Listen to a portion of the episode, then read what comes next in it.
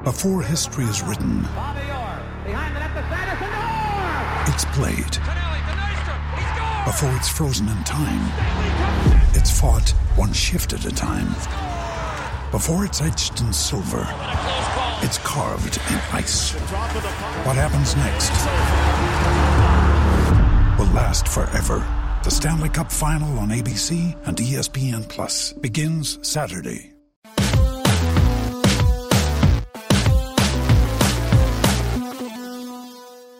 Welcome to RealGM Radio. I'm Danny Leroux, your host, and so happy to have you with us for this episode. I wanted to have on Arturo Galletti, longtime friend of the show, actually the first ever guest on RealGM Radio, and wanted to, to catch up on the over-unders that we did before the season, right when the numbers actually came out, and was a lot of fun to go through and what we got right, what we got wrong, and it was a really long, it was a three hour conversation. So what I ended up doing was splitting it in two. There's a logical way to do that with the Eastern and Western Conference. So this is the Eastern Conference. It's a little, little bit out of date because we recorded it on Saturday night. And so, of course, things have happened during this week that have changed the way we would think about these things. That's the way it works sometimes with the podcast. So you can listen to it, enjoy it. I, I love doing it. And this episode is brought to you by two sponsors, including a very new one, mybookie.ag.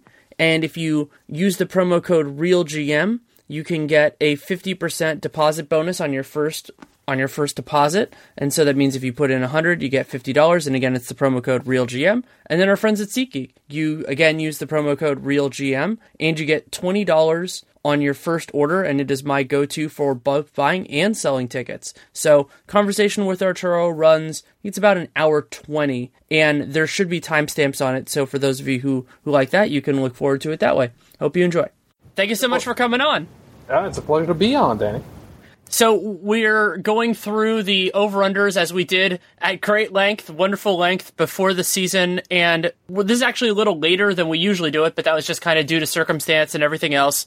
And I think this is the way we actually did it when we did that podcast. We're going to go bottom to top, east to west. So basically, the bottom of the east to the top of the east, the bottom of the west to the top of the west. Do you want to let people know kind of what what information we're using to to make kind of the calls so far? Yeah, and, and I posted it before on Twitter, and I'm going to post it again after the podcast, so uh, Danny Danny uh, can share it. But it's basically a sheet that just shows what the odds were for the overs and unders, and uh, a couple different models that we looked at, like my own. The, the, there's a highly highly plausible model from Nylon Calculus, and then just kind of our, our feel for it. And we said whether or not we were going to go. Uh, whether we like the overplay, which means we thought the team was going to be better than the projection, uh, whether we like the underplay, which means we thought they're going to be worse, and whether or not either Danny or I felt like we should we would play it if we were using our own money, or we would fade the bet because we were like, well, that's not good. And, and again, we'll talk a little bit about this as we go through it, but it'll make sense, right? And, and we, we'll talk a little bit about the teams. Start out with the Philadelphia 76ers. Their numbers were 24 and a half or 26 and a half. We actually disagreed on this. You like the over and I like the under. And depending on how this ends, it could get pretty close to both. The Sixers are now at 23 wins right now.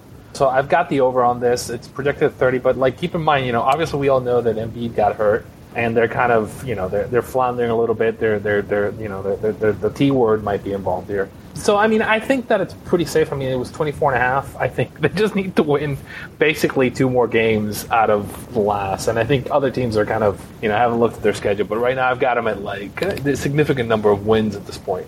And again, I think that it was a good year for them. Uh, I like obviously everybody liked the process. Everybody likes Joel Embiid. He's great. We liked him for Rookie of the Year.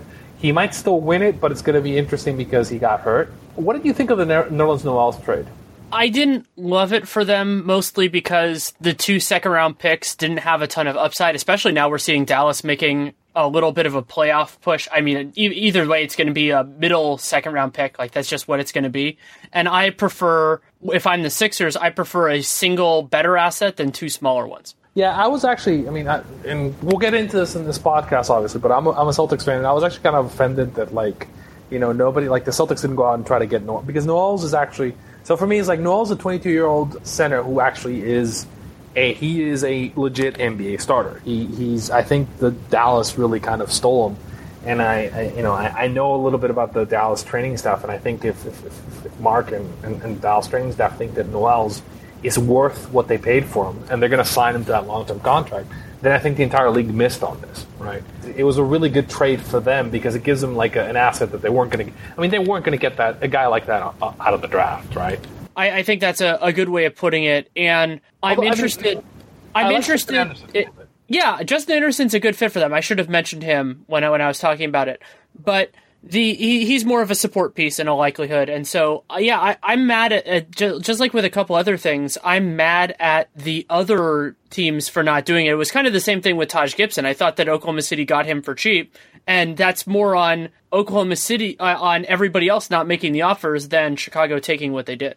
Perfect. Yeah, I mean you can't blame the team that actually did it. I mean it's the same no. thing like I think I think the Sixers. It's interesting. Well, like, I don't think the Sixers should have traded Noel if that was the price. First of all, that's that's another point for me. Yeah, it, it, I'm like, you could have gotten a better price for him, like at the draft. No.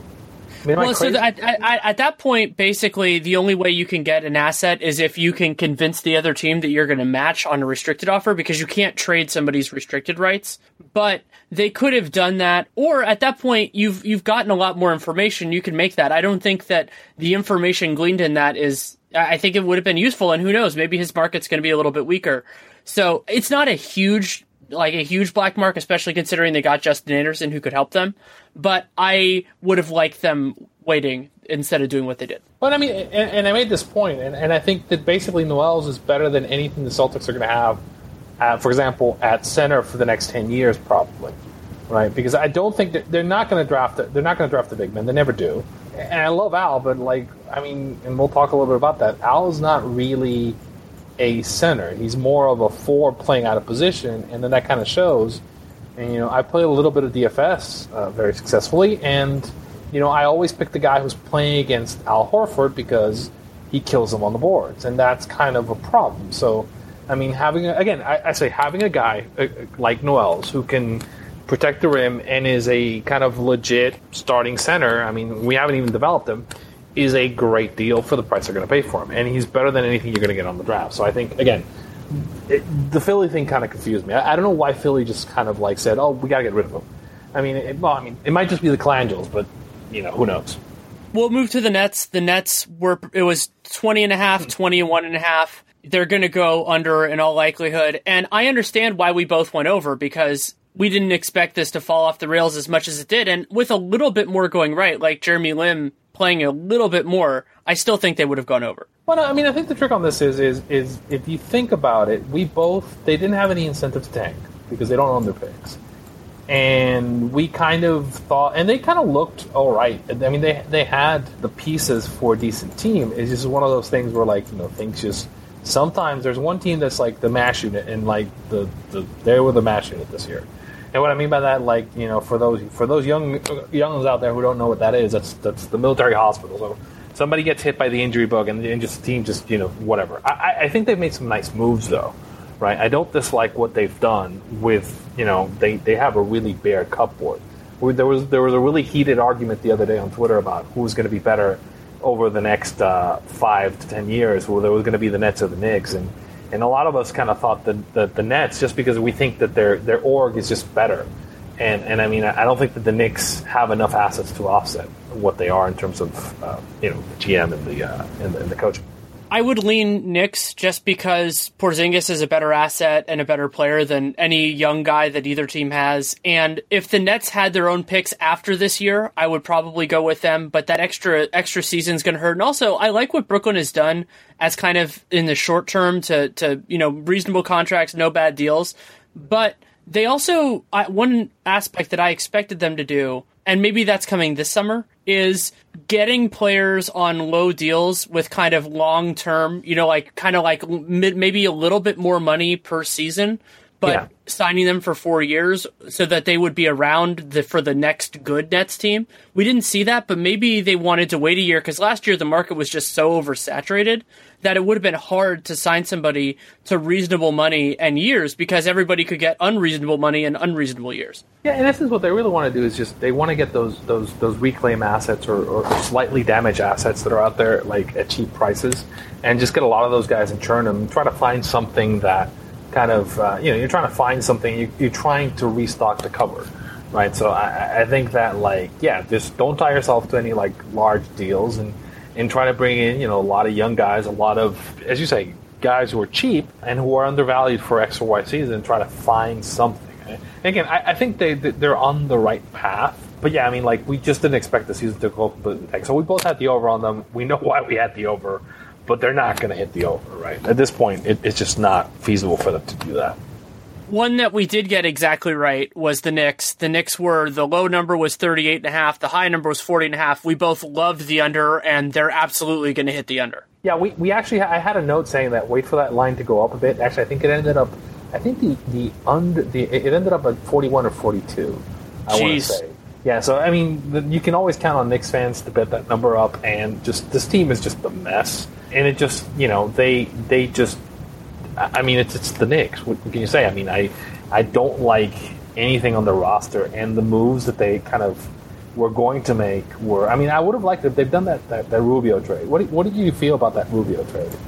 I don't think it made sense from the Wolves' perspective. So if the Knicks could have done it without giving up too much, then by all means. But I think that's kind of where the issue came: is that the Knicks are actually very asset poor unless they're going to throw in one of their key things. Like there, there are a couple teams like this where they have players and they have some picks, but those things are not really negotiable, so they are asset poor in that sense. Yeah, I don't. The, the thing that the, kind of a, you mentioned Porzingis, and and I don't like the situation of Porzingis. Like, if you have a guy like that, right? He, he hasn't been good this season. I think a lot of that is because he's in a situation that's kind of toxic, and he's with guys who are just like you got Rose and, and although Rose has actually been better recently, but again, you got guys that that are going to take the focus off him, and he's not going to develop properly.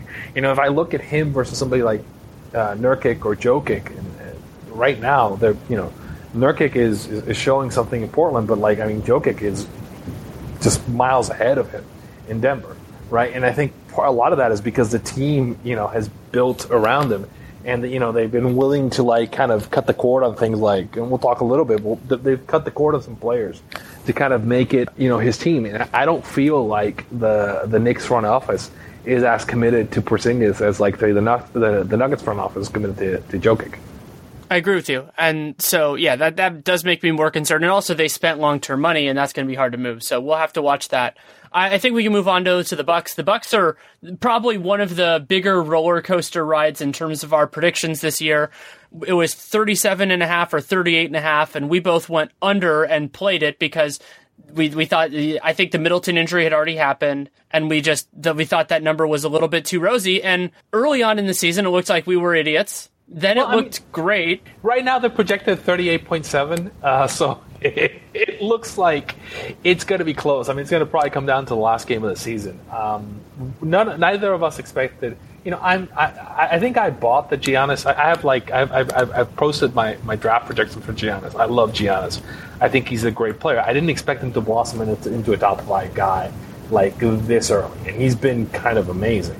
I mean, the issues with that team are still kind of they, they still don't have all the pieces around that, but it's a really interesting, good young team, right?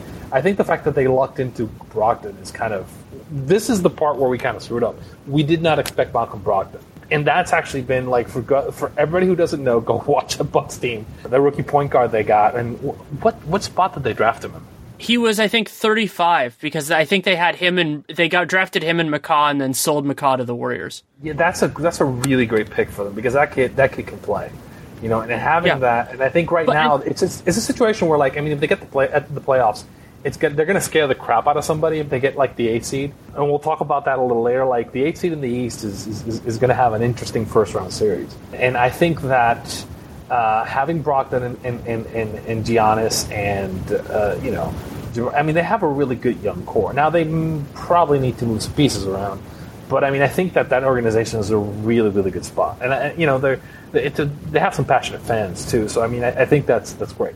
And again, I think we've got that as wrong right now, but I think we might actually end up being right on this. I actually think they're going to push over it personally, but it's going to be close. So I, I don't think we need to, to, stress about that too much. I think we can move move on to the Magic. The Magic, I think we were justifiably a little bit high on them with Frank Vogel, and because their projection was low, it was 35 and a half or 36 and a half.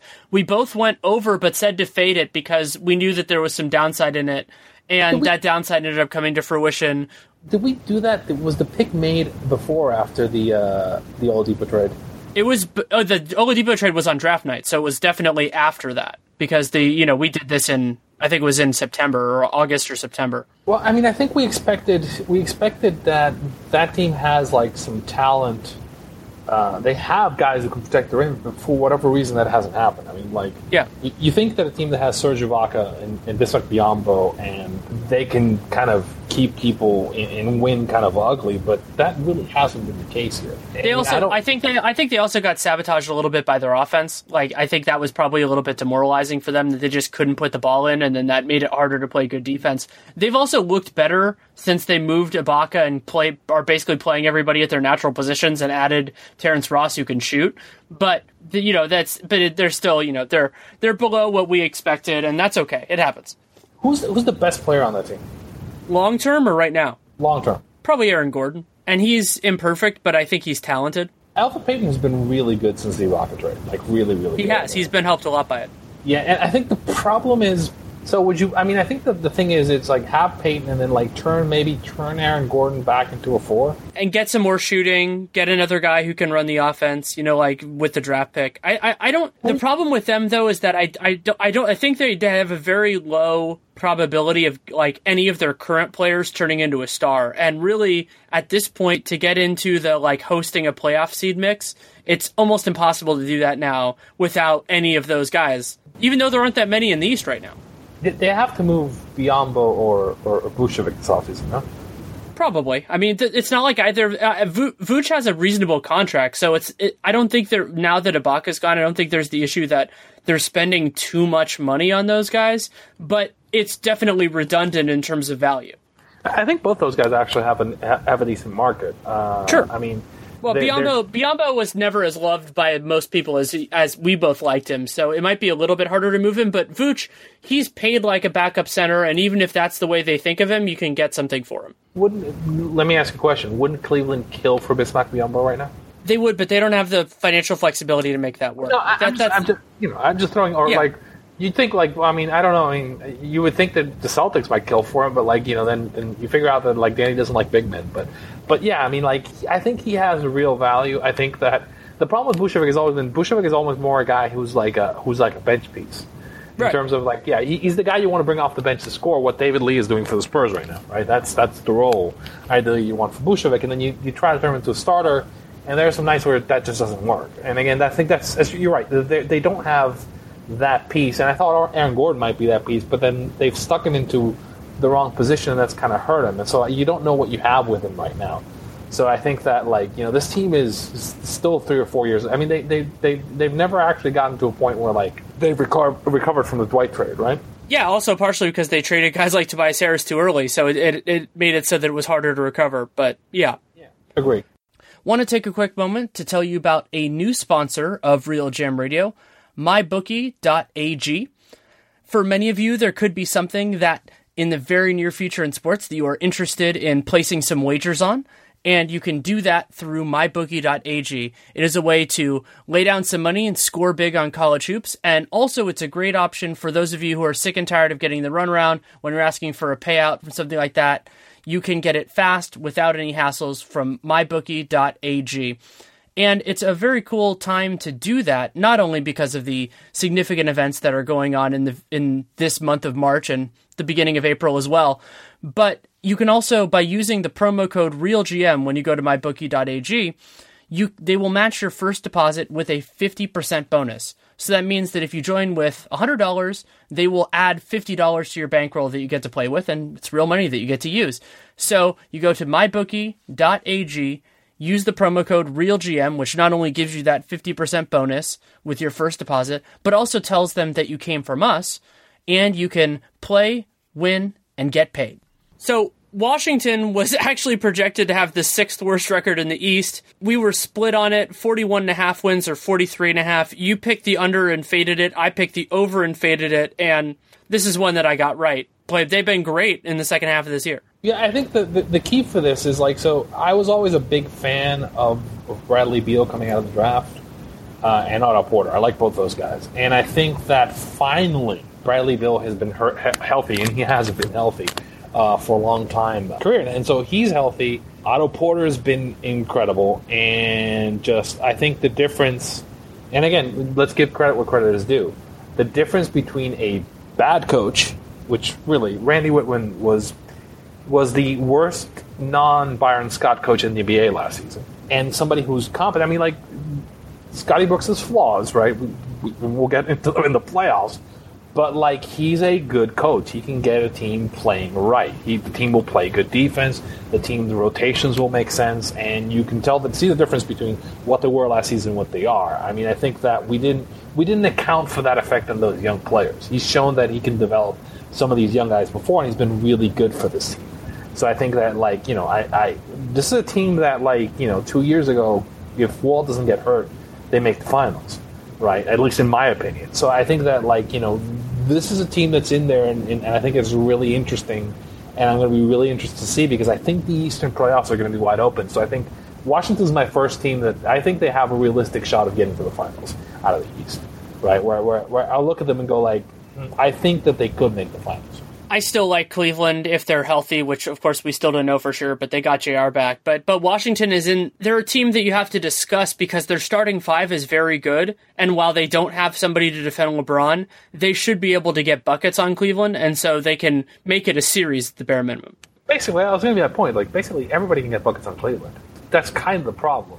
I'm not going to get into a Cleveland thing, but we'll talk about Cleveland a little bit, and and, and, and there's some real flaws there. So I think that I mean, do you agree with me that Washington could get to the finals? Sure, they could. Yeah, I'm not going to argue that. I think that it, realistically, out of I mean, I don't think they can win, but I think they can actually get there, uh, and that's that's that's kind of that's really good. Yeah, Chicago Bulls less really good. Uh, where the numbers were 38 and a half, 41 and a half. You said the over, I said the under. I think I'm more confident in mine than you are, but it's possible, given the gap, that they could actually do both based on the numbers that you had preseason. Right, yeah, it's 38 and a half, and it was 41 and a half, and I think it's going to be close to it. I think right now. So the Bulls have 31, 31 win. win. Ah, man, it, it's going to be a little rough. I think that the under's what's going to happen. But I mean, I think we are both like, but we, we understood that the, the line was right for this team. Jimmy's yeah, it was a judgment call. Yeah, I think Jimmy's been spectacular. I think you kind of thought that he might move, right? It's just again, this team just didn't make a lot of sense because they just they just didn't have enough shooting for it to work. Now they have a lot of talent, but it, it, it's just one of these things where like the fit is just completely off. How committed do you think that the Bulls are to Butler going forward? I think they're pretty committed to him. I mean, he's pretty clearly their best player, and if Boston didn't put together a good enough offer to make it worth their while now, they will have another opportunity at the draft. But outside of that, it's going to start to get a little bit harder for them. And one of the just structural things that you have to remember with with free agency is that one of the tactics that like kind of armchair GMs like to do in terms of off seasons is oh well Boston can go for the best players and if they don't get them then maybe they do a Jimmy Butler trade but the problem there is Chicago part of the appeal for them of doing a Jimmy Butler trade would be clearing the cap space and they're not going to be as interested in that on July 8th or whatever once the best guys have already committed yeah, I, don't think it's dead. I think it might be one of the same. I think Danny might be thinking the same way when he did get Durant, right? So I think if he doesn't, and I'm not sure which guy he wants more. Maybe he wants both of them, the two guards that are coming down. And I think they, I think his thought or the C's thought was they're going to get one of those two guys. Uh, it's Ball or Fultz, and if they didn't get either one of those, then maybe they can come back and revisit the trade at a lower price. I, I do think that there's some noise, and there's been some noise out there that like Butler isn't happy with the Bulls organization. So I think that's always. So I, I think in, in the back of my mind, I don't think we've heard the last of, of, of maybe Jimmy Butler leaving that. Because we definitely haven't heard the last of it. I mean, I, I don't know whether there's enough smoke there, but there's certainly there's certainly reason for them to be listening and for other people to be talking. Yeah, there's you know you you get the the, the sniping we hear. It's it's and that organization has had problems with their with their stars before. So I, it, it does kind of feel like to me that we haven't heard. So I mean, the Bulls are in limbo, and and we you know, and we I think we both agreed that this isn't really a surprise. Agreed, uh, definitely agreed, and we'll we'll see what they are moving forward too, because they have the ability because they don't really have much in the way of bad long-term contracts to get out of a lot of stuff if they want to. But the question is, what would they do with that flexibility and assuming they're going to keep the same people in charge, why believe that they're going to do a better job planning and executing than they have the last few years when they've built teams that didn't really make sense? If you had to bet, where do you think Dwyane Wade is playing next year?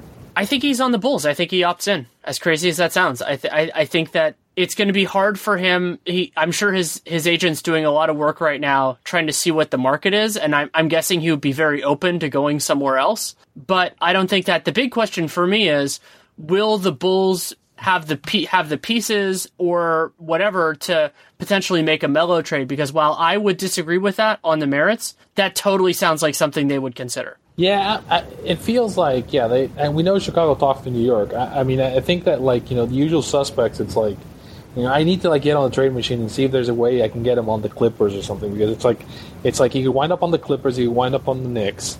I don't think the Cavs have like the assets to get him, but like it would be a Cavs moves to do, and, and so I, again, I think that, that those two pieces are not necessarily going to be with the with the Bulls. So, so I think the Bulls are going to look way different next year if I have to bet now, I, I think their starters are going to be completely different from what they are right now. I hope they look different next year. I think it would be they'd be much better off to do it, but I'm I'm a little bit skeptical. Uh, ready to move on to the Pistons? Yes. I basically I was too high on this. Uh, the the numbers were 45 and a half or 47 and a half. I just like the Pistons. It was one of those there will be a second one of these in the Western Conference where even though I thought the number was high, it was a judgment call, and I just went, "Oh, I think they're going to go over." You said under, and they're going to go under. They're probably going to be in the in the low forties. Yeah, I mean, this is not a bad looking team when you watch them play. The problem, and again, I think the so their best piece is Drummond. Drummond is not as good as Dwight was when he was the same age, in terms of like he has some real offensive limitations, and then the they don't necessarily have the shooting around him to actually kind of help. So I, I mean, I, I don't think like Stan doesn't have the team that he wants here, right? So it, it's not it's not quite there. Reggie's not the piece that I think he thought he was, so it doesn't quite work. They they got Boban, but they, they, they haven't had anything. And Boban's been okay very very limited action, so it, it, it's just not a team that you know I think has a much higher ceiling without getting some more pieces in. Right? I think they it, it isn't like this is a young team getting better. This is a team that that kind of is missing some pieces. I think they're going to be around this range unless they do some major shakeups. And I think you know from what we heard, I, I think that like you know I think they were they, I think they were trying to move some pieces. They didn't do anything, but I think it's there. Again, I, get why you like. I mean, it's, it's we like. I think we both like Stan. I just don't. I just didn't see the players on the team to justify going that high. I mean, their number was forty. There, there. It was forty six, and that that just felt a little too rich for my blood to me, they're pretty solidly right now on the treadmill of mediocrity. You know, like they're they're good enough to not get a good draft pick. They're pretty much capped out, and they don't have much in the way of value contracts to to move too much out of the way, unless they're willing to to move on from a guy like Stanley Johnson, who I actually think is a nice fit with where they could be going moving forward. So they're not a bad team, but I don't think they're they have enough there to get much better. They're going to need improvement from Reggie Jackson, who's been pretty awful this year, and Drummond, who's been disappointing. You know, like those are really their keys to moving up. And they have a couple young guys, and Stan has done an amazing job as the GM getting players for very little. They're going to need yeah. to do that one or two more times to really deepen their rotation. Yeah, would you rather have Drummond and Reggie Jackson or Goran Dragic and Whiteside? Moving forward? Yes. I'd rather have Dragic and Whiteside. I believe in I believe in them collectively more. And at this point, like Drummond is relying on his athleticism, and he hasn't really done much skill development. So i am not buying him improving substantially from where he is right now. Yeah, we, we used to complain a lot. Everybody complained about like Dwight not having enough skill, and I think like Drummond's in terms of skill is the poor man's version of Dwight. He, he really doesn't have. I mean, Dwight had moves around the basket and stuff he could do. Uh, I think Drummond, there's a point where like the raw athleticism just doesn't get you enough, and and that's you know I, I think he again he's a nice piece if he's the third best guy in the team, but if he's your centerpiece, he he he no no it, it just won't work right. He, you, you just you, you're just surrendering too much on one of the ends of the floors uh, for him to be your best guy. We can move on to the Pacers. Ah. This is a pretty straightforward one. It, the numbers were either 44 and a half or 46 and a half. We both said under. You wanted to play it. I didn't. And they're going to fall a little bit below it in all likelihood. Yeah, they're, they're going to be below it. I mean, I think that like they were trying to do something. Uh, I think it relied on. I think if if if Paul George had been better than he's been this season, then I think maybe I would have been wrong. But but you know, I mean, whether it's injury or not, he, he just hasn't been the same guy since he came back. I think Teague has actually been good, pretty good for them. But I mean, but but again, Yeah. I mean, it just wasn't enough. I think Turner's you know is having a sophomore slump, and and so again, I mean, I think this team. I mean, different than some of the other teams we talked about. I do think this team has pieces, right? So this isn't a Piston situation. I do think the Pacers are not close to their their ceiling. I think they've got they can go higher than this. They can actually get into the 47 win range with this with this core with some moves, right? So I, I would. They're not in a situation like other teams where they need to. I think they basically just like write it out and see what they have in Turner and Teague and, and George. I mean, do you agree with me on that? I agree with you in terms of talent. I think though that there's a very real risk that Paul George leaves next summer. And they need to they just need to know. That's an information issue, not a player evaluation issue. They just need to know if we offer him the maximum we can, will he stay? See, the, pro- the, the problem is, I wouldn't pay Paul George the maximum. I They would have let to. Him, I I, would let. I would let. I would. I would either move him or let him go to LA. He's he's not that. He hasn't been that guy. He hasn't. That if you're not like I, I think that you could be right for certain teams, but the Pacers, it's not like their cap space is super valuable anyway. You know, they're not they're not the guys that they usually get through free agency are overpaid. I think that they've partially because they were so good earlier in this decade, they relied a lot more on free agency than the draft, and I think the draft would have been a decent thing for them to do. But we'll have to see. I mean, I, I think that they're in a complicated spot with him. But if they're if they're not comfortable paying him the max, they should have traded him at this deadline. They shouldn't Yeah, even wait. I, I think they, they the, the we both know the rumored uh, there was a rumored crazy Pacers Celtics trade where I think the the Pacers were treating Paul George like he was like uh, you know a top ten player in the league and he's not a top ten player in the league anymore. And like the the, the, asking price they were asking for you know if you think he's going to leave right then that asking price you know is is a bit silly. You you can't you know I think that they need to really think about moving him this offseason, right? And, and they, they need to think about it long and hard because, uh, as you're mentioning, it's like he's an LA guy. There's a very real chance that he's going to wind up in LA, and then you know guys go home, and you know if that's the case, then maybe you need to kind of you know cut bait and look for some assets, right? Maybe look for some guys who can actually get in the door. Right? Again, there's like also there's also a big problem with them now with George by waiting as long as they did. That if that's how they evaluate the circumstance, that basically any team other than the Lakers, who you could make an argument shouldn't even trade for him because they can just feel they can sign him, would ha- would value him more as a rental than as a long term asset. This is not Jimmy Butler with a couple more years on his contract. Any team like the Celtics, unless they have like a wink, wink, nudge, nudge understanding that he's going to come back, they're going to pay the at least close to the rental price. They're not going to pay the we're going to have this guy on our team forever, and that cost for a guy like Paul George is substantially lower. Yeah, I think that uh, uh, we, the, if I remember the rumor correctly, they the Pacers were asking for a full uh, first round draft pick more than like the asking price was for Jimmy Butler, and that's insane because I actually think I would rather have Jimmy Butler than, than Paul George.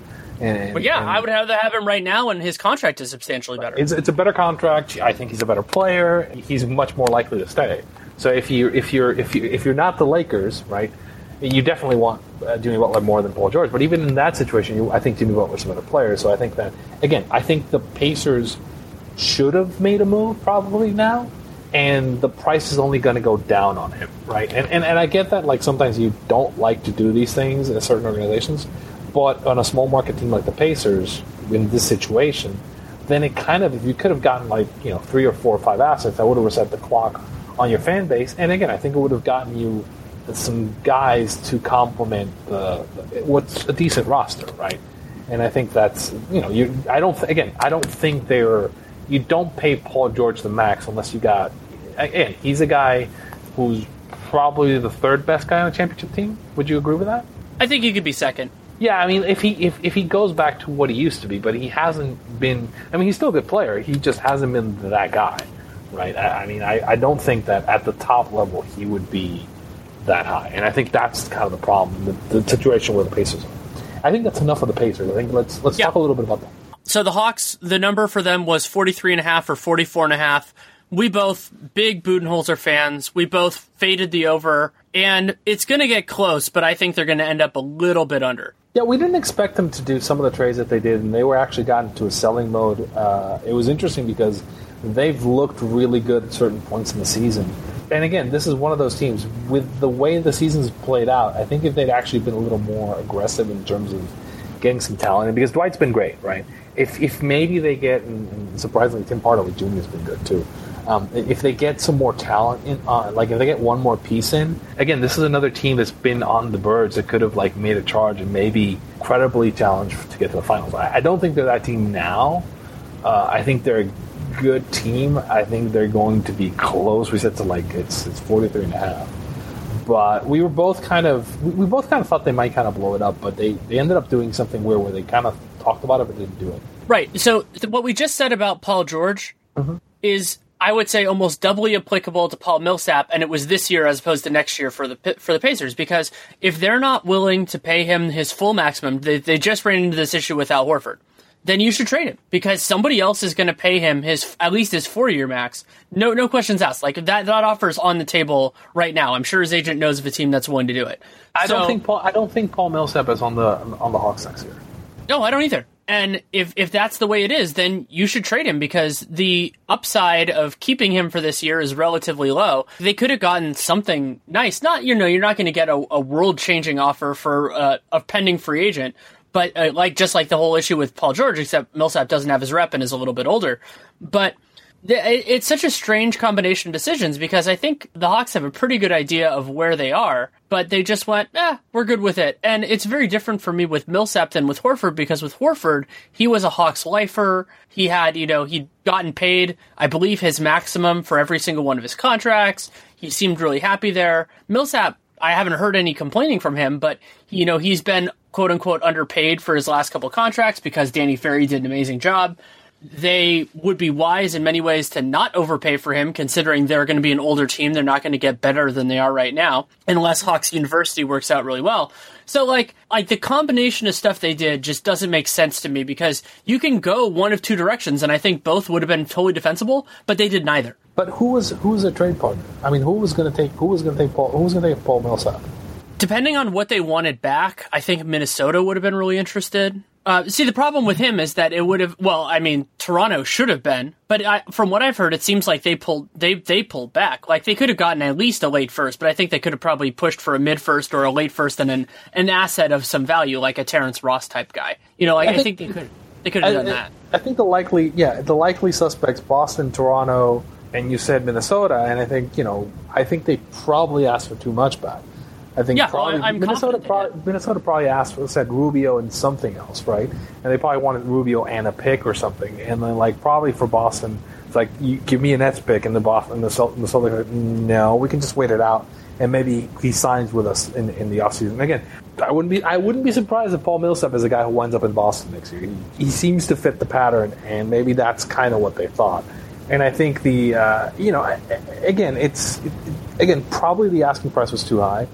And although for some reason I, I, I have this vision in my head of, of Paul Millsap in a Knicks uniform, right? I, I, I don't know why.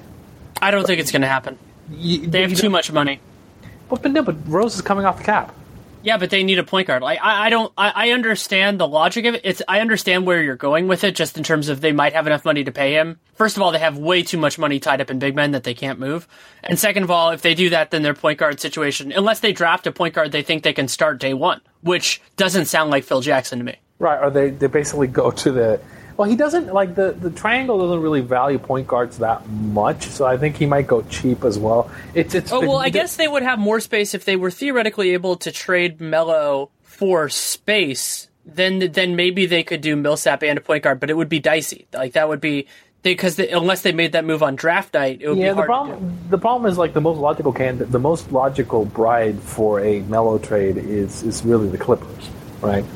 It's really contract wise, it's the Clippers more than the Bulls. Really, it's like it, it, if that happens, then it's it's are we getting Blake and is that kind of kill any Millsap? So I think that yeah, Well, no, they can't get Blake because Blake is going to be a free agent. So unless they do a sign, and and the Clippers can't. Well, I guess theoretically they could do a sign and trade, but that would get really complicated.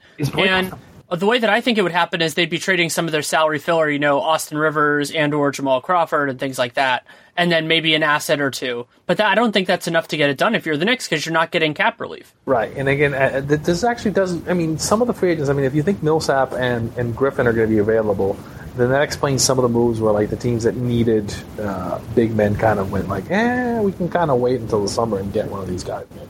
Yeah, I think that was a part of it.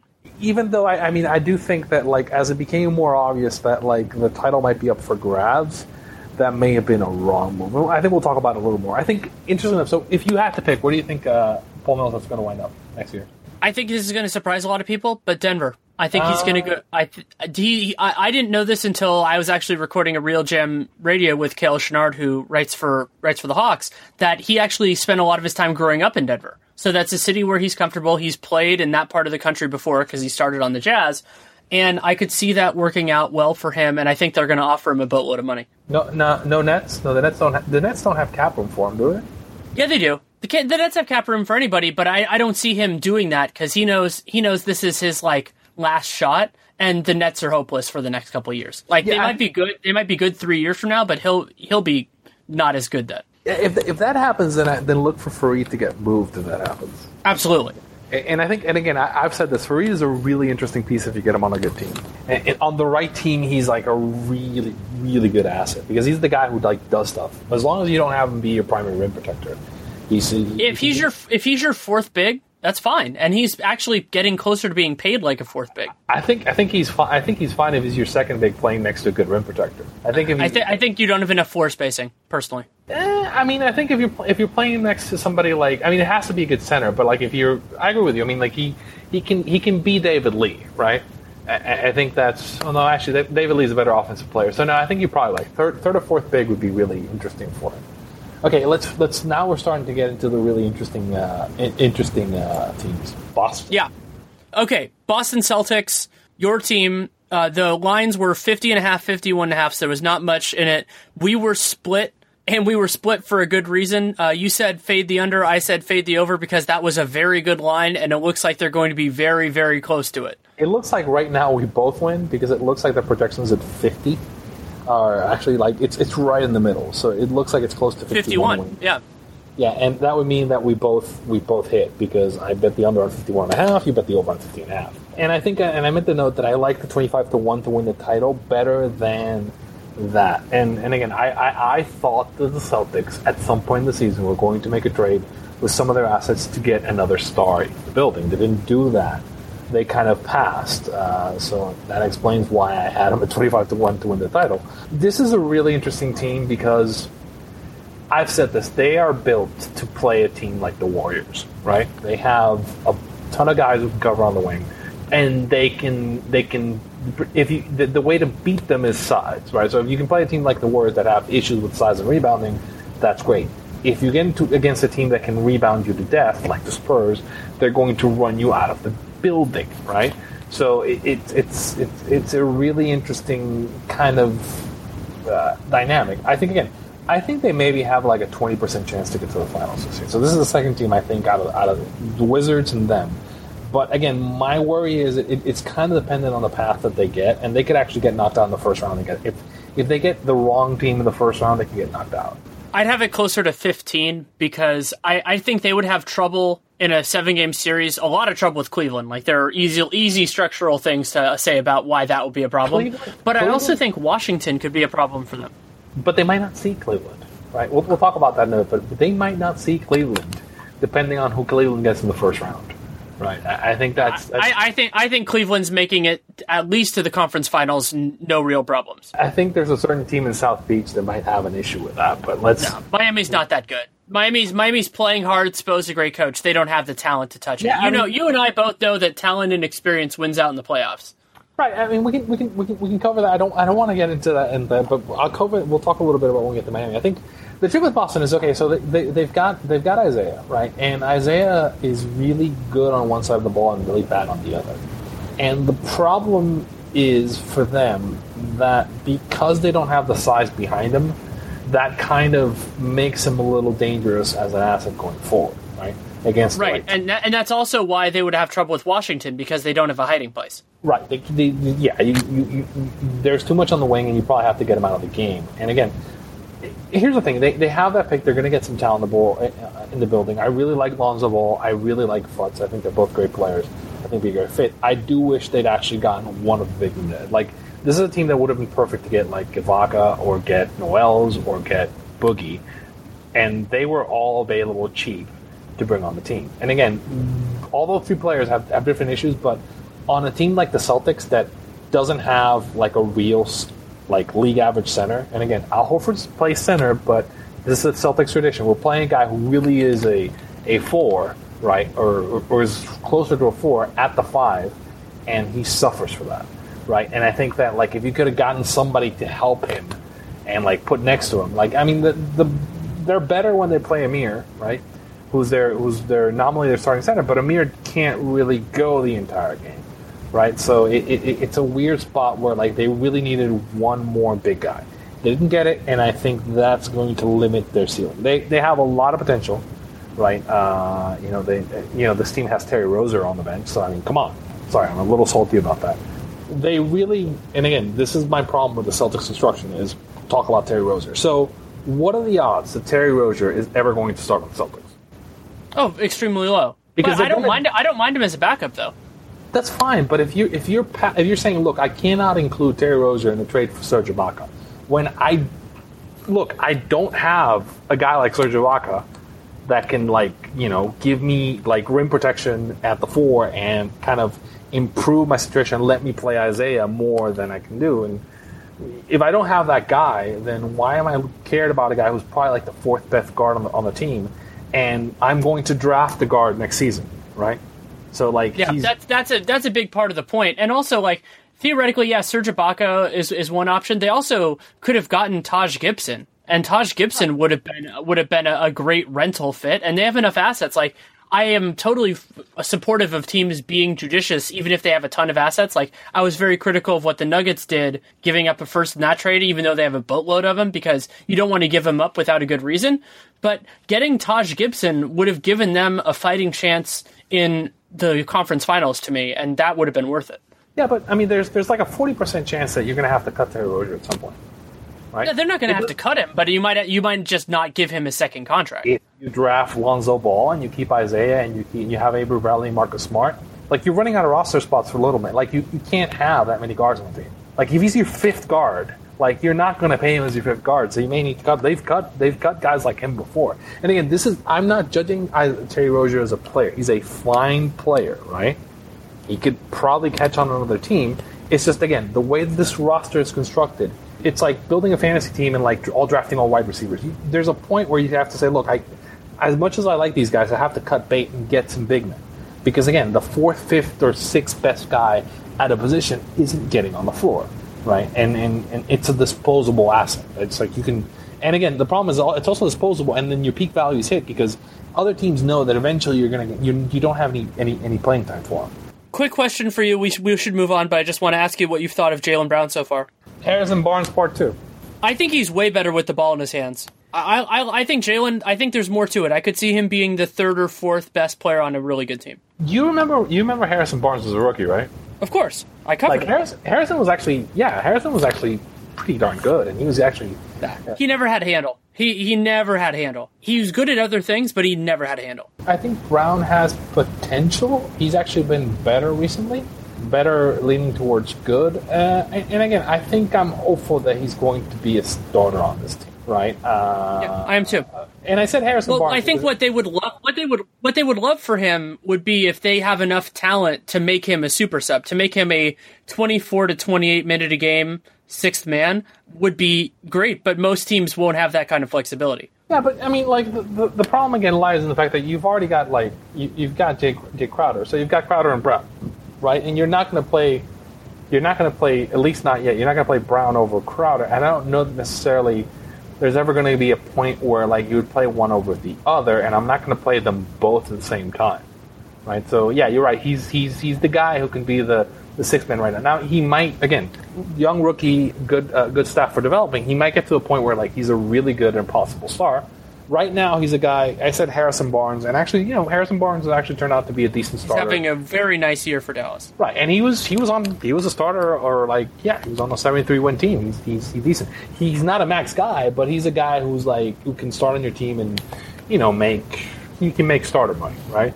Uh, again, there's potential there. He has skills, but I need to see more. What do you think of him?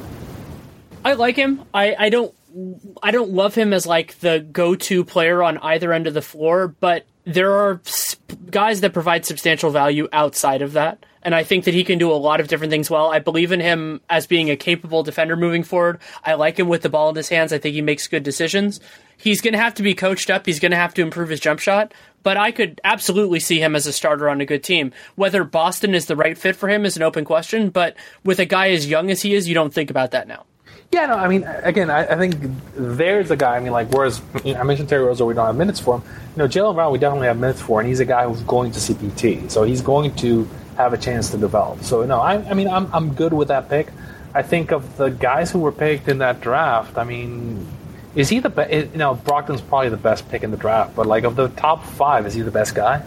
Well, Jamal Murray went sixth, didn't he? Yeah. I like I like Jamal Murray over Jaylen, but I think though to me those are Yeah, so, so he went six. So I'm saying, like, out Right. of the top five, we know that Jaylen Brown's a guy who could. We know Jaylen Brown. We think Jaylen Brown's going to be starting on a team or getting. well. I, I, I still have I still have Simmons over him, but we don't know that based on evidence. That's just me my belief on him from college. We don't know. We don't know that Simmons. We know that Jaylen Brown's a guy who's probably going to get paid in 20, 20 minutes a night in five years, That's true. at least, right? So I think that, like, by that point, that's that's a good pick. He's he might be more. He might be a guy who's getting.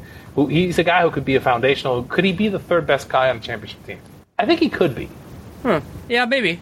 But before Arturo and I get to the Charlotte Hornets, want to tell you about a great way, my personal go-to, to buy and sell tickets to events of any of these NBA teams or any number of other events. Sports, other sports, of course, concerts, theater, whatever you're really into. SeatGeek is an amazing way to do that. And there are a lot of different reasons that I personally use it, but the biggest one is probably that they are such an, a great aggregator of other sites. For those of you who use resources like Kayak, which I use to buy most of my plane flights, you know that having an aggregator is a great thing because you don't have to worry about looking in different places for the same thing for for tickets, and especially with tickets, it's great because all tickets are different. So if you go to one place, then it pulls everything together. Then you don't have to worry about a different thing being listed for a different price or anything like that. It's all through SeatGeek.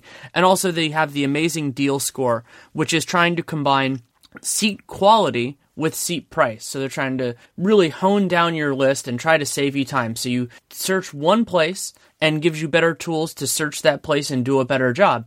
And another reason why I'm always excited about SeatGeek, beyond the fact that I use it and personally enjoy it, is that if you use the promo code REALGM, so you download the free SeatGeek app, S E A T G E E K, and you use the promo code RealGM, you get $20 as a rebate on your first purchase. So it's pretty easy. You input the code, and then when you buy your first thing on SeatGeek, they just send you $20 back. It's pretty awesome. So you get to go to the same event that you were going to go to before. If it's a sport sports game, you know, NCAA tournaments coming up, you have so many other elements, basketball playoffs, and it can be something deep in the future, it can be something that night. You can use that and not only do you tell them that you came from RealGM Radio, which is massive for me, it helps them stay on the show, but also you get $20 back yourself. So it's a riskless transaction that way, and I hope that you will enjoy it as much as I do. I've used it for years now, and I really do enjoy it. So again, it's SeatGeek, and the promo code is RealGM. We should we should move on though the Hornets. We've talked about Celtics a lot.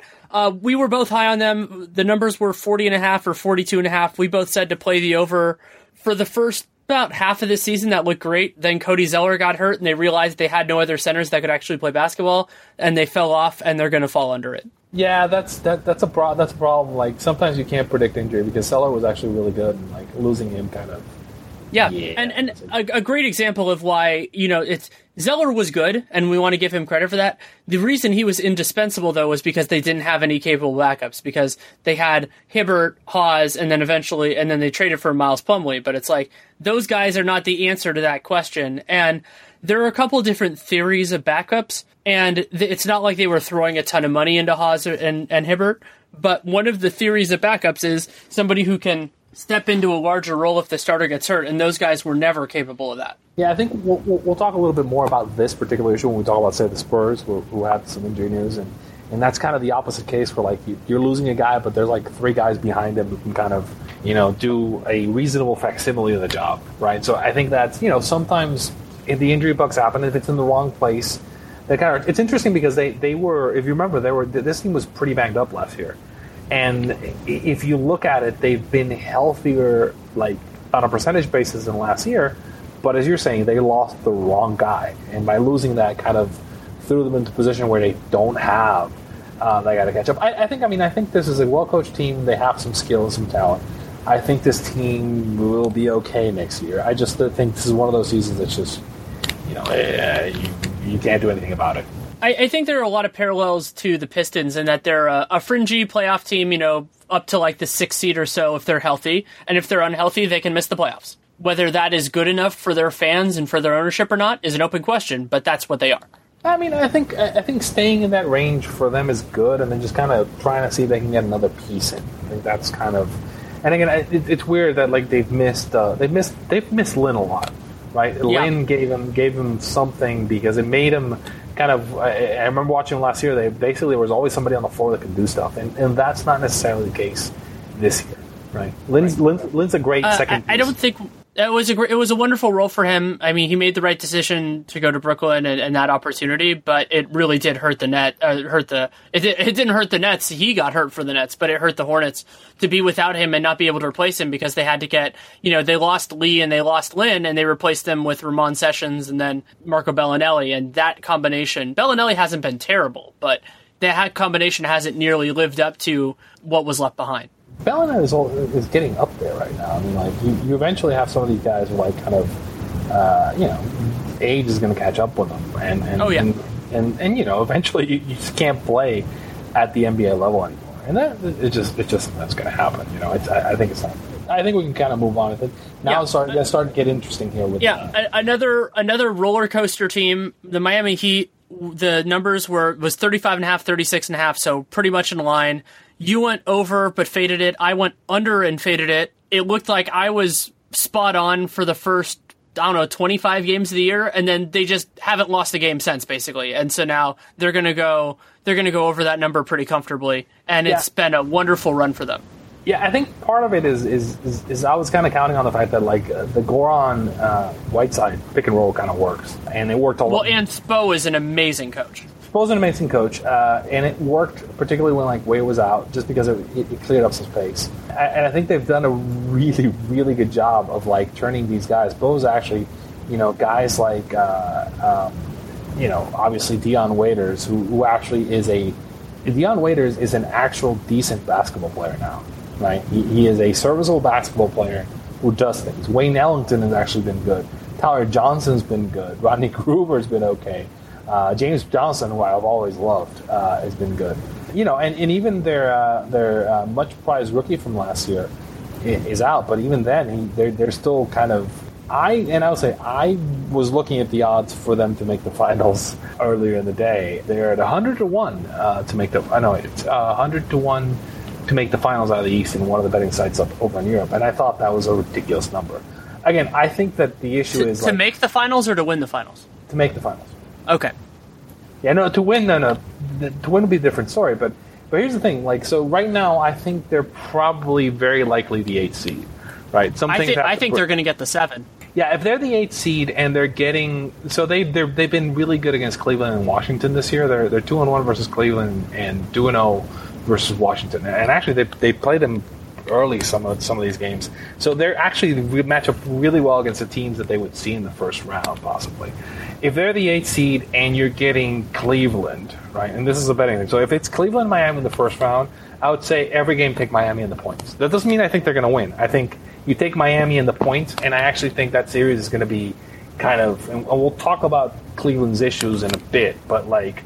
Here's the thing. I, I think that like Miami has better size than Cleveland they have better like like overall depth. They don't have better players, but they have better overall depth, and they're better coached. Uh, so the the thing is, you know, it's in essence going to be down to LeBron. And I think this this this Cleveland team reminds me a lot of the of the kind of '87 Celtics and kind of the 2010 Celtics as well, where like this is a team that's like you know this is I believe this would be their third run, and I think uh, LeBron's made it to what is it seven finals in a row? Well, it has to be that this would be seven because he it, it, was four. He was only in in Miami for four years, and then this is his third year. If if you take a LeBron off this Cleveland team, they don't make the playoffs which is incredible because they have a lot of other talent, but they just can't do it without him. But they don't have a lot of other talent. It's him. It's a very top heavy team. It's him, Kyrie, and, and Love. Kyrie is basically captain hand down. We'll talk about Cleveland a little bit, but they they have real flaws, and we think we talk about it in the pre, in the preseason. And I think, like again, I think I'm really intrigued because I think that they're going to like Cleveland, like LeBron's going to have to be otherworldly to get the team to the finals this year. And I think it starts where I think like if it's a Miami Cleveland series, I think the damn thing goes seven because I think that it's a terrible matchup for Cleveland. And they just they, they're just they're just not playing well. They need love, and they're not going to have them the first round. So I think that the Heat are going to have a. I think the Heat are going to be getting the playoffs, and it's going to be really interesting you know, they they have a puncher's chance in the first round, in my opinion, whether it's Cleveland or whether it's Washington. Right? And if they get past the first round, then it's like really white. Like I think if they get past the team they get in the first round, there isn't a team in the next rounds that they don't they, they don't have a chance against. Right? Well, and, we'll have to see. I, I think that generally speaking, like especially there that the fact that they would be below most of their opponents, uh, damn near all of their opponents, in terms of both top end talent and overall talent, I think that's too much of a margin to make up in multiple rounds. Just personally, I understand where you're going with it, and I love the Heat. I think it's one of the best stories in the league. But I think that the seven game series portion of this will be a lot harder for them than like if it was an NCAA tournament format where I could see them making a big run. Yeah, I think that, the, the, uh, and for me, it, it's just they're playing. They've got the best differential since the All Star break by far and I think that well, good team, well coached, uh, good size, uh, good skill at the at, at, at, the wings position, and everybody in the East is kind of flawed or hurt or just in bad shape. So I, I do think it's one of these years. To me, it feels like something crazy is going to happen, and I, I, as I said, hundred to one to me is really interesting for the Heat. It was it was like you know sixty or actually it was like something like twenty to one. I wouldn't think about it, but I think right now keep an eye on that team they might, as you as you say, they might they might end up with the. So, do you think they're going to end up with a six seed or seven seed? Seven, probably. I mean, they, they have an outside shot. They could basically get wherever because it's very it's very fluid. Like after the so the Hawks are the Hawks are thirty seven and twenty nine, so they're pretty clear. They're five games clear of of the Heat. I don't think they're going to make up that margin. But the Pacers are close. Like they're close enough that if the Heat are better over the rest of the season, that they could jump them. So they could get to the six basically six, seven, eight, nine, or ten. I think yeah. those are really the options that are open. They're they're two behind the loss column on Indiana, so I think that probably six or seven. I do think they're the best of that bunch. Right? They're clearly the best. Like right now, between Indiana, Detroit, Milwaukee, and Miami.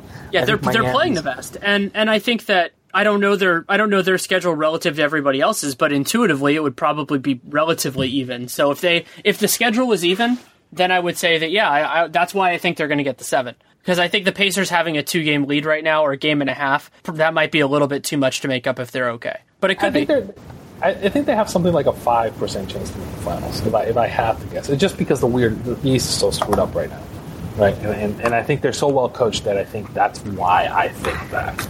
Right, and, and I, and this might sound crazy, but this is just the way they've been playing, and they keep knocking guys out. They keep knocking other teams out, and, and, and I think that's something to be considered. And again, and I also move, we move on. Well, we can move on to the team they just beat tonight as we're recording this on Sunday or Saturday, the Toronto Raptors. The, the line for them was 50 and a half or 51 and a half, depending on which way you wanted to go with it. I, th- I think we both felt that was a really fair line for them. So you went under, I went over. Kyle Lowry's injury swung this. They're going to go under by a little bit. Yeah, I think that the, the, that 51 number was, to me, the cap for this team. I think that's that's where they go. I mean, like you know, Masai made a trade. I think I liked I liked the Ibaka fit. They're not healthy, but they've had a lot of health luck like the last few seasons, so they were due for an injury. I mean, I, I think this is a good team. I, uh, I think that when is Lowry back? Right around the end of the regular season. So, full health. Can this team make the finals? Yes, I think they can defend like that. That's been one of the more surprising parts about this last couple weeks. I think that they have basically they would have to figure it out so fast offensively, and Casey's going to have to get their rotations right. But I think they would have a shot. Like I don't think they would be favorites or anything like that. But we, I, I think that they now have the versatility to work. We, we th- we've seen Serge Ibaka swing a series before. Like if Serge Ibaka is is healthy and playing good rim defense, right? Let, let's say that's the case, then really, I think they have a real advantage over the other teams because they can shut them down on defense, which is an advantage, and they can. There isn't anybody in the East that can really, if they're healthy, stop them offensively. Well, and we've seen we've seen Dwane Casey already do what he was supposed to do and have Valanciunas off the floor in the fourth quarter. Like, I, if if we were just talking about this at the deadline and said, "Oh, well, they got Serge Ibaka, he's a big help," I would have said, "Well, it'll be a big help if Dwane Casey plays him at center in crunch time." We've already seen that. That part of this question is already resolved. So then it's can they figure out all the other pieces in the rotation? Will they use DeRozan correctly? Will they get the right matchups? But I also think that personally, the Hawks are a, a very favorable matchup for the Raptors just because they don't have a reliable enough offense. And I think Cleveland is a very unfavorable matchup. But at the same point, you know, if if that's really what it is, is like those teams, as much as I like the Cavs at full strength, the Cavs, Celtics, and Wizards are good for what they are, but they're not really this high ceiling type of team that always gives the Raptors trouble. Yeah, I think that, as I said, I think the the thing with the Raptors is the Raptors are if Ibaka is is playing center and rim protecting, he can basically make this team the best defense in the East, right? And if that's the case, then with the pieces they have to score, then yeah, and they also made you know they made the conference finals last year. I think that like this is a do we think this is a better team than the team last? If they're healthy, is this a better team than the team last year? If they can figure out how Lowry fits in, which I think they can, yeah, absolutely. Yeah, I think this is a better team than I think the the Raptors team, healthy, right, with Lowry is better than the team that actually made the conference finals this year, last year, and I think they're they, they obviously went through that, and they, I don't think they're going to get the jips like they did last year, and I think the the Cavaliers are clearly worse right? So and so I do think that the Raptors have a real. I think their number is really high comparatively. Again, depending on how Lowry is, but I think the Raptors, you know, Toronto, be excited. I think this team actually, this this team has a real chance of like of making the finals. I, I will pour a little cold water on it this way, which is a wrist surgery on your shooting hand is exactly the type of injury that might not, not, might not heal very well, and that he might still be shaky the rest of this year. And Kyle Lowry is mandatory for them to make a real run. Yeah, they're gonna they're gonna get the the, the trick on this is so uh, they're not gonna get the three seed, so they're gonna get the they're gonna get Cleveland in round two, assuming you know we, we talked a little bit about Cleveland, so I think like a lot of people in Toronto are going to be big. If, if, it's the Heat, they're going to be big, big Heat fan. It should be interesting. The Raptors and the Heat kind of working together. But I, I do think that it's it's interesting. I, I, do think they get a break on the first round matchup, so that they have some time to work Lowry back. As I said, if Lowry is Lowry, then this team is better than the team that went to the conference final last year, right? And and uh, so it's a really interesting kind of equation. I'm really interested. I think the Eastern Conference playoffs are actually going to be really good this year. So do I. I think they're going to be a lot of fun because the teams are balanced. I th- one of the elements that you look for for a good playoffs is teams that are the teams that are pretty even and teams that even as it thins out. So like for example, so I think there are a, a series of first round matchups that could be fun, and then assuming that the better teams win eventually, like maybe it's close six seven game series, then the teams that are left, I think, will also produce good series. So, like Wizards Celtics would be a really fun second round series. Raptors Cavs would be a great second round series, and then the winners of those series would have a good conference finals as well. Yeah, I'm really hoping Miami and the Bucks both make it. I, I really yeah, think we... I, I, wrote that on Twitter today. I said that uh, yeah. would, are there are there, other than the fans of the teams that would be miss out on the playoffs and the teams that theoretically would face them, are there really other people that don't want to see the Bucks and the Heat in the in there? I don't know. You there are probably arguments about which one you'd rather have seven, which one you'd rather have eight. But either way, I think that'd be so much fun. I really want Cavs Heat, and I really want Bucks Wiz. And I would be as a Celtics fan, I'd really want the Pistons. So and then we get we get we get we get the uh, the uh, the Raptors Hawks, which actually I think would be much more fun than it's been other years. I think it's a more interesting kind of play. Whereas like the Hawks, generally the team that winds up on NBA TV. I think that series is going to be interesting. But really, I think actually Cavs Heat would be just amazing, and I think Wiz Bucks would be really good basketball. Just I just want I want to see Giannis in the playoffs, and and and I kind of although I mean like even if if we get Bucks Cavs that that would be interesting. But again, I think that like from a TV point of view and just from how fun like the Cavs playing in Miami and LeBron going back to Miami in a four playoff series is going to be. I think that's the series that I want to see. Like basketball wise, it just be would just be great. Yeah, right? I, I'm I'm fine with it either way. There are a lot of different alignments that could work. I also think there's a, a real chance that the Pacers end up with an interesting first round series, like one of those fun six game losses. Like I, I could totally see the Pacers being that team, which they were last year. You know, they had that seven game really fun series against the Raptors. Yeah, they would probably get the Celtics. I think. I, I think they're going to get the Wizards. I think that's going to be the three six personally. Yeah, uh, that'd be interesting. Again, Yeah, I, be fun. Okay, so we've got the last team on the bunch, the Cleveland Cavaliers. So the Cavs, I think we had a pretty clear narrative going into this. So the, the numbers for them were 55 and a half, 57 and a half. We thought that given the age of their team, the propensity for injuries, the lack of motivation, that they were just, they were still going to be good, but they were going to go under, and that's exactly what happened. How much? How much of the Cavs have you actually seen recently? A lot. I watched the Cavs a lot. Their defense is really bad. It's Like, terrible. It's it's it's just really really really bad. And and actually, this here's the thing. I've actually been thinking about it. So we, gave a lot of credit to Lue for last year, but really it was kind of David Blatt's team. So from what I've seen, this is since basically this is the Kevin Love injury. This is the worst defense in the NBA, and it's it's their thirtieth, and it's not close. Now, granted, and, and, and again, if you look at their play calling, I'm getting very specific, but like if you go look at this, basically all they do on offense is they're running isolation plays for either LeBron, Kyrie, or Love. Love's out, so they're running more for Kyrie, which is Kyrie's been playing better. But if you go watch them on defense, what they're doing is they're running basically man coverage. Uh, most of the time, like when they get like Channing Frye and like Richard Jefferson in there, they're sometimes running zone, but they're running man coverage, and everybody's like kind of lackadaisical. Like it's like I, I was calling Kyrie Captain Hand Down Man Down today on Twitter, and it just doesn't. It, it's just it doesn't look good. I, I don't think there's any team that Cleveland could actually stop on defense right now, and this is a real problem, right? So basically, everything on this team is about LeBron, and if LeBron, like as we were saying, like if LeBron is hurt, if, if he were hurt, this team would this team couldn't beat anybody. They, they wouldn't make the playoffs. So it's it's a really if they won the title, this would be the weakest team to win the title since something like like Malone's Rockets in like '82, I think it was, or something. Because it, this is a really this is not a good team right now, and and and this is particularly you know Love was actually doing things for this team, and it was a really good piece for them because they could you know they could go Tristan and then Love, and it was actually to take him out, and this team just does not look good. In, in a seven game series, do you think they beat any of the top four West teams? Well, Warriors, so uh, there, there are a couple there there are a couple things that I want to say. One is I believe that their defense will be well. de- It'll definitely be better than it has been this year. I just don't think they care, and they Why? have some because LeBron is. I mean, LeBron also only gave a crap on like he was only great on defense for th- for four games, three games, and that's in the finals last year. Okay, but but- that was also because the Cavs were way better.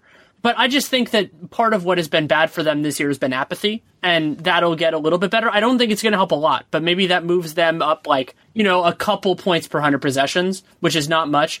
Also, just their rota- I think their rotation is going to be a little bit better, but also they're going to get Kevin Love back. So, to answer your question, if the Cavs are where I think they're going to be, I would not favor them against the Warrior, a full strength Warriors team, a full strength Spurs team. Full strength Rockets, I think, would be close to to 50 50. And then They could they, they couldn't cover anybody on the wing on the Rockets. They be they the Rockets would basically have a three part them. They Like, would have a three. They would have that. That would be actually like that would be such a fun series because there would just be so little defense and just a lot of bombing. It would be, it would be that would be like that series is a great argument for going to a top sixteen format because I would love to see it, but I would hate it as a finals. Yeah, the problem is like again the problem with like in that particular matchup is like the what the what the Rockets try to do like the the the Cavs don't cover. So in essence, it would be like the Cavs playing iso ball versus the Rockets just basically shooting threes. And yeah, sure, the Cavs would win a couple games, but like the Rockets would shoot them out of the building because a lot of that would be open. And the Rockets with their with their let's let's get five shooters on the floor kind of would be a real problem for a team that you know really I I don't see them covering more than Jefferson covers defense. Tristan covers, but like it, it gets really kind of bad when you watch them. And I know you're saying effort, but like 23rd for the season and 30th since the All Star break. This, you know, even with a little effort, that's not going to make too much of a difference. I mean, it's. This is why I'm kind of like I'm really hesitant to think that I don't think that they, you know, the, I think the odds were they had him better than the field, and I, and I respect LeBron a lot, but this is, you know, without Love, right? So let's assume Love isn't back to the first round. Do you think this? Well, they got Kyrie. How would you compare this team to the 2017 without Love? Well, LeBron's team that made the finals. His first finals team. They're better. They're better overall, and I, I do think though I've I've said that that, that finals because, team. They're, they're better, better, because they have they're better because they have Kyrie, but like the roster is really comparable. This is this is a terrible. Like once you get past this top three, this is a terrible. Well, I think I think Jr. is, is going to help them a lot too. Like not not necessarily defensively, but just as an overall team, he just makes them he just makes them better. Gives them twenty to twenty eight good minutes, and that pushes a lot of other guys down in the rotation. I think it'll work. Yeah, I was having an argument with somebody about like uh, about Delly, and I was like, so do they miss Delly? It's like, yeah, because like Delly could actually cover people on the wing. Of course right? they do. So, Right. and he was like you when you have him and Shump, you can actually maybe come up with a kind of a semblance on the defense on the wing. And again, same thing. And this is just me. It's like they're not running any like real defense, and this is going to basically you cannot play man coverage against the top Western teams. Like if you're going to play man coverage with the type of man defense that they have, they're going to get wrecked. And I think that's that's why I think like if they get in a series against a good coach, like right now, everything I've seen, I mean, what do you think of Tyronn Lue after almost a full season by himself as the head coach? Last year, I think one of the best things that he did was he was not David Blatt, and so he was able to get the yeah. players to kind of buy in that way. The, but they're, the playing, they're the, playing Blatt's system, though. Right, and so, well, well, loosely, and I, I mean, I think that with Cle- Cleveland's talent is so conducive to kind of the sandbox feel in the playoffs because Kyrie is just such a ridiculous one-on-one guy and their defense was better last year, so I thought they made it work. And they didn't really get challenged until the finals. They got that stretch. They had a, a little bit of an of advantageous stuff, like with Game Five, with Draymond being suspended and and Curry not being himself. But you know they earned they earned the championship they got. Yeah. And and this year's team is just a little bit weaker in a couple of different ways. And the ways that and they didn't have as they the margin that they had in the East got a lot thinner because the teams just overall got better than than they were, especially as playoff teams. Like I think we talked about how Toronto I think is better, even if their record's going to be worse.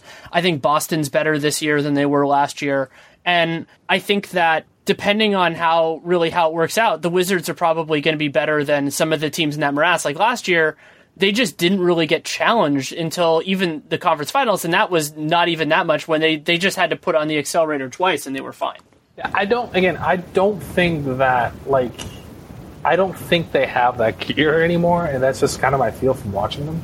And I do think they're really vulnerable, and that it would not surprise me at all if they don't make the finals.